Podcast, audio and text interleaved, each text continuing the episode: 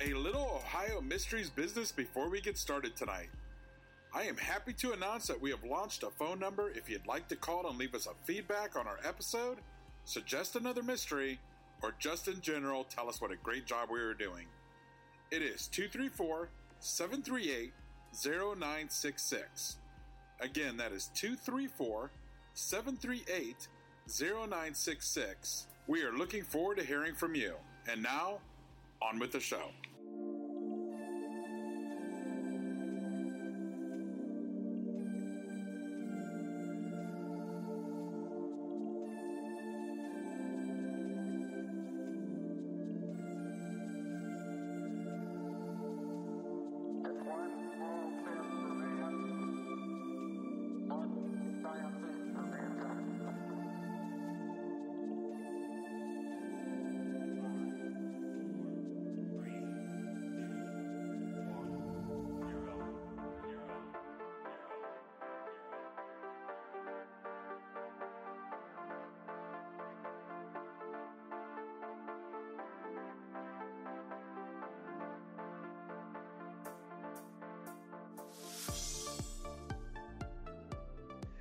Hello, everyone, and welcome to Ohio Mysteries. This is our 10 minute mystery edition, a little slice of intrigue in the middle of your week. I'm your co host, Steve Yoder, and with me is our storyteller and journalist, Paula Schleis. Hi, everyone. Our story today takes place west of Toledo in a small town called Swanton, Ohio, home to fewer than 4,000 people and straddling the border of Lucas and Fulton counties. We're going back to 1985, just before Halloween. Lori Ann Hill was a 14 year old brand new freshman at Swanton High School. She lived just outside of town with her parents, Dottie and Roger Hill, and her sister Rachel. Lori was a tall girl, five foot ten inches at the age of 14, and she had shoulder length blonde hair, blue eyes, and an ever present smile that revealed braces. Lori loved horses and wanted to raise them, but she was also very much interested in working with the blind and deaf community. Dreams that Lori is never going to realize. It was October 25, and Lori had a busy social night planned. At 6:30 p.m., she was picked up at home by her boyfriend Craig Rupp. They had been seeing each other for about a month. Now, news reports put Craig's age at 16 and at 18. I'm, I'm not sure which is the case. But the couple ate dinner at McDonald's, attended the Friday night football game for the Swanton High School Bulldogs, then went to an after game Halloween party in town. Lori and Craig arrived at the party around 9 p.m., but promptly got into an argument that had Lori leaving the party on her own less than a half hour later. A friend of Lori's named Steve saw her walking and offered to give her a ride. He dropped her off at Mr. G's Pizza Parlor on Main Street in downtown Swanton. At Mr. G's, she made two phone calls, to whom police will never learn. Then Lori talked to another friend, Rhonda, outside Mr. G's. Lori told Rhonda she was waiting for a friend. And then at about 10 p.m., Lori started walking, presumably toward home, which was seven miles away. A neighbor of Lori's spotted her walking northbound on Hallett Avenue across the bridge that ran over the Ohio Turnpike. The woman, named Deborah, stopped and asked Lori if she wanted a ride, but Lori declined. It was the last confirmed time anyone saw Lori, but there was one other possible sighting. Around 10:30 p.m., Ron and Joan Bettinger, neighbors of the Hill family, were driving home from the football game when they came across three figures they assumed were teenagers walking northbound on State Route 295. That was just 100 yards from Lori's home. The teens were walking in the middle of the road, so the Bettingers had to slow down as they approached them. In the middle of the trio was a tall girl with shoulder length hair. The teens turned as the car neared them, then stepped aside to let the car pass. The Benningers knew Lori. She had been to their house a few times and knew their son, but it wasn't until the next day, after word of Lori's disappearance, that the Benningers called police, confident in hindsight that the tall girl was Lori. The girl they saw was wearing blue jeans, a white shirt, and a blue jeans jacket, which described what police reports said Lori was wearing. Whether that was Lori or not, she never made it home. As midnight came and went, the hills grew worried fast. Lori was reliable and always on time. It didn't take long for them to begin fearing for her well being. Dottie Hill started making phone calls while her husband Roger and Lori's sister Rachel started driving around. They first headed straight for the house where the Halloween party was, but Rachel struck out finding anybody who had seen them there. At 2 a.m., Lori's parents called police. Lori's family and police worked to put a timeline together of the evening's events. And as word of her disappearance circulated, tips and witnesses came in. But still, no Lori. They searched on Saturday, on Sunday, on Monday. Her sister Rachel took a step I hadn't heard before. She started calling every area radio station, and they allowed her to share an on air plea Lori, if you can hear us, call us. Then, on Tuesday, Swanton Police Chief Bates arrived at the Hill house. He didn't have to say anything. Dottie Hill began crying as soon as she saw him. Then he said simply, She's gone and Mrs. Hill began to scream. Lori's body had been found by a deer hunter in a brushy field along Road M between State Routes 12 and 13 in the Fulton County village of Wauseon. So both Fulton and Lucas County Sheriff Departments launched their own separate investigations. Lori had been stripped, but for a single sock. Her jean jacket was nearby. She had been beaten badly and killed by crushing blows to her head. At autopsy, a rape kit was collected, including blood, hair, and semen samples. The FBI and the BCI tested the kit, after which it was returned to the Fulton County Sheriff, put in a property room, and forgotten for the next 20 years. As time went on, police cleared everyone known to have seen Lori that night, including her boyfriend Craig and Steve, the guy who gave her the ride to the pizza shop. They also interviewed Lori's last boyfriend. Walt Zimbeck was 18 years old. He worked as a busboy at the El Matador restaurant on Airport Highway. He lived in Holland, that's another Lucas County village, with his mom and stepfather. He and Lori had been together for a year and a half before she decided she wanted to date Craig. Zimbeck told police he hadn't seen her for a couple of weeks, but that they still talked on the phone almost daily. But Zimbeck had an alibi. He had been at Southwyck Mall with three other boys Ken, Mark, and Denny. Denny had just returned from Texas, so Zimbeck took the night off work to spend the night with his pals.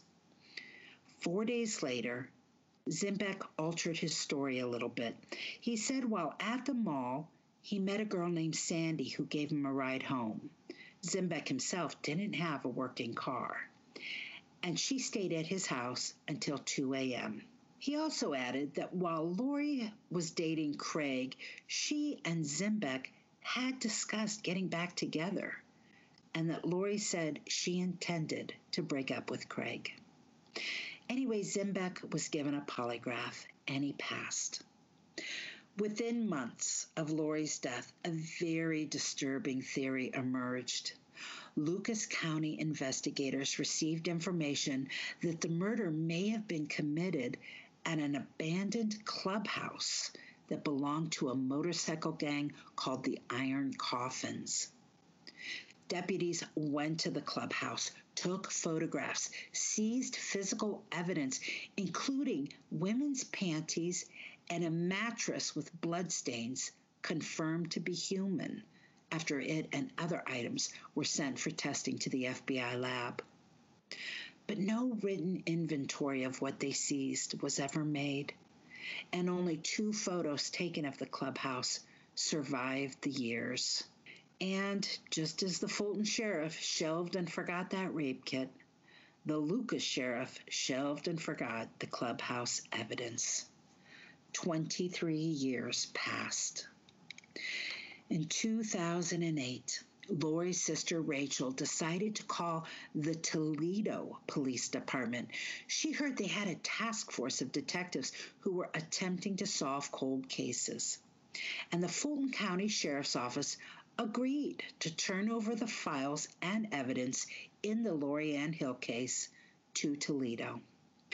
That's when Detective Steve Forster began reviewing the old interviews and became disturbed by the fact that back in 1985, Walt Zimbeck had given conflicting stories about what he was doing that night. To add to his growing suspicions, he called to talk to Zimbeck's mother, Carol, and she told yet a different story. She said Lori called the house three times that night looking for her son, and that she was very angry the third time she called. She did remember Zimbeck, her son, had come home with a girl that night, but also added that in the early morning hours, she told Zimbeck Lori had called, which caused him to leave the house to go look for her. And so the Toledo Cold Case Unit traveled to where Zimbeck was now living in Tennessee and questioned him. He admitted he had lied to both the Lucas County and Fulton County authorities in that first interview back in 1985, but he didn't remember exactly why. Whatever he said, the physical evidence pointed away from him. The cold case had a pubic hair that was collected in that 1985 rape kit tested for DNA, and while it tested male, it was not Zimbeck's. Still, even without physical evidence and only those conflicting stories from 1985, the prosecutor had Walt Zimbeck indicted for the aggravated murder on July 20, 2009. Zimbeck's defense attorney brought up the old theory about that motorcycle gang, and it was pretty stunning. During Zimbeck's trial, a man named Richard Easterwood gave testimony that his first cousin, Ron Hannock, ran with the Iron Coffins Motorcycle Club and had told him about being present at the murder. He said he was told, and here's a quote they ended up taking the little girl to a trailer, and there was a gang rape. And he was really pissed off because he told me that Billy Little put a jack handle through her head. Well, that testimony was especially interesting because it had never been made public that the coroner thought the item used to beat Lori Ann Hill to death was an iron tool, like a pry bar, a crowbar, or a pipe. But nobody could ask Billy Little about it. He was already dead, as were two other suspects named as being at the killing. No doubt the story of the motorcycle gang contributed to the fact that the jury couldn't decide the case. Zimbeck was acquitted of charges after the jury was hung, and the prosecutor decided not to try again. By now, though, Lori's sister Rachel was so convinced of Zimbeck's guilt, she met him face to face on the Dr. Phil television show. Zimbeck had been the best man at her own wedding two years after Lori's murder. And she was absolutely now convinced, beyond a shadow of a doubt, that he was the one who had raped and beaten her sister to death. He, meanwhile, continued to insist he had nothing to do with it. And a few years later, in 2017, Rachel Hill apparently started to believe that he didn't, because now she was equally convinced of a new suspect. In Fulton County, a 57 year old man named James Worley was arrested for the kidnapping and murder of a 20 year old University of Toledo business student named Sierah Joughin. In 2016, Worley was living in the Fulton County village of Delta, and that July, he snatched Sierra as she was riding her purple bicycle down a country road about five miles from his home. After he killed her, he left her body in a field alongside a country road. And here's another thing it wasn't his first time trying to do that. In 1990, 16 years earlier, he was convicted in another incident involving a woman on a bike. In that case, he used his truck to tap her bike from behind, knocking her to the ground. Then he hit her on the head and dragged her to his truck, where he pulled a pair of handcuffs from his glove box. Fortunately, she was able to fight him off, and she escaped. He served only three years in that case and was released. When they arrested Worley for the murder of Sierah, they searched a barn on his property and discovered a hidden room where they found several pairs of women's underwear, on one of which blood was found, restraints, and a carpet lined freezer stained with blood. So, what did all of this have to do with Lori Ann Hill way back in 1985? Turns out the Hills knew James Worley back then. He was in his early 20s back in 85 and lived in an apartment Rachel and Lori would have passed many times. As a matter of fact, Rachel said just six months after Lori's death, she had gone to his apartment with a couple of friends, and she never forgot how oddly he acted, how he wouldn't speak to her or look at her, and simply pace the floor while they were there. At Worley's arraignment for the murder of Sierah Joughin, Rachel was there. She came away convinced she had just seen her sister's killer and told a reporter that the man oozed evil. A reporter with WTOL Channel 11 went on to do a little digging and put together a list of seven females, all unsolved homicides, whose bodies were found within a few miles of where Worley lived or worked since the 1980s. Let me give you this abbreviated list. In 1980, 30 year old Bobby Lee Wells was beaten with a hammer and found on County Road F, a few miles from Worley's home. In 1981, 19 year old Michelle Hoffman was found in Millbury Park near where Worley worked at the time. In 1982, 17 year old Sharon Ward was found dead in a cornfield in Oregon, Ohio. That same year, 32 year old Karen Lee Coles went missing near the Fulton County, Lucas County border. She has yet to be found. In 1983, 27 year old Joanne Josso was found wearing only her tennis shoes off a county road in Wauseon. Lori Ann Hill, of course, was killed in 1985 and found not far from where Sierah Joughin's body was found. And in 1995, 19 year old Tabitha Ann Guth was found wearing only tennis shoes west of Toledo. In the case of Sierah Joughin, Worley was found guilty and sentenced to death. He is in the middle of the appeals process right now. He has never been charged in Lori Ann Hill's death, though investigators have certainly eyed him. Given the setup on his property and comments he made in interviews, they suspect he may at least be a serial assaulter, if not a serial killer. A couple of years ago, Rachel was really pushing hard for her sister's body to be exhumed and more modern DNA tests to be done. I couldn't find any news reports that such a thing has yet been done. The last thing I found written was in 2018 when authorities agreed Worley did fit the profile of a serial killer, but wouldn't comment on whether he was being investigated in any other cases. I think they're waiting until these with this appeal process when those end, he might start singing, trying to get you know that death sentence to be pushed back more. You might be right, and I hope he does start singing because.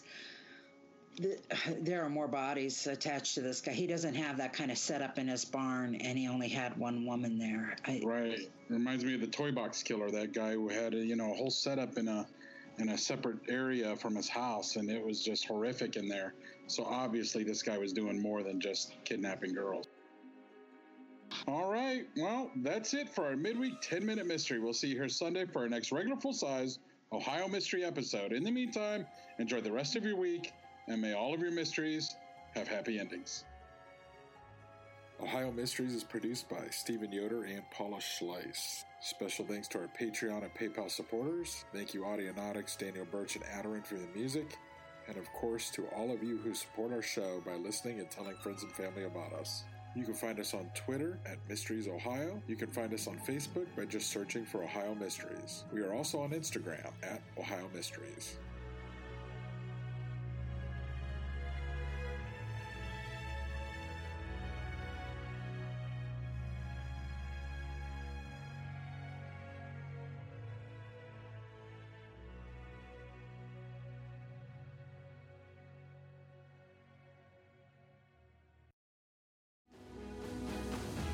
I'm Ken Harbaugh, host of the new Medal of Honor podcast from Evergreen Podcasts, brought to you in partnership with the National Medal of Honor Museum. In each three minute episode, we'll learn about a different service member who distinguished him or herself through an act of valor. We'll include stories from the Civil War to Iraq and Afghanistan, and from all branches of the military. We'll talk about service members who were overlooked for the medal at first due to their race or religion, and about those who were celebrated at the time. We'll hear stories of soldiers like Audie Murphy, future Hollywood star who mounted a burning tank to hold off German infantry in World War II.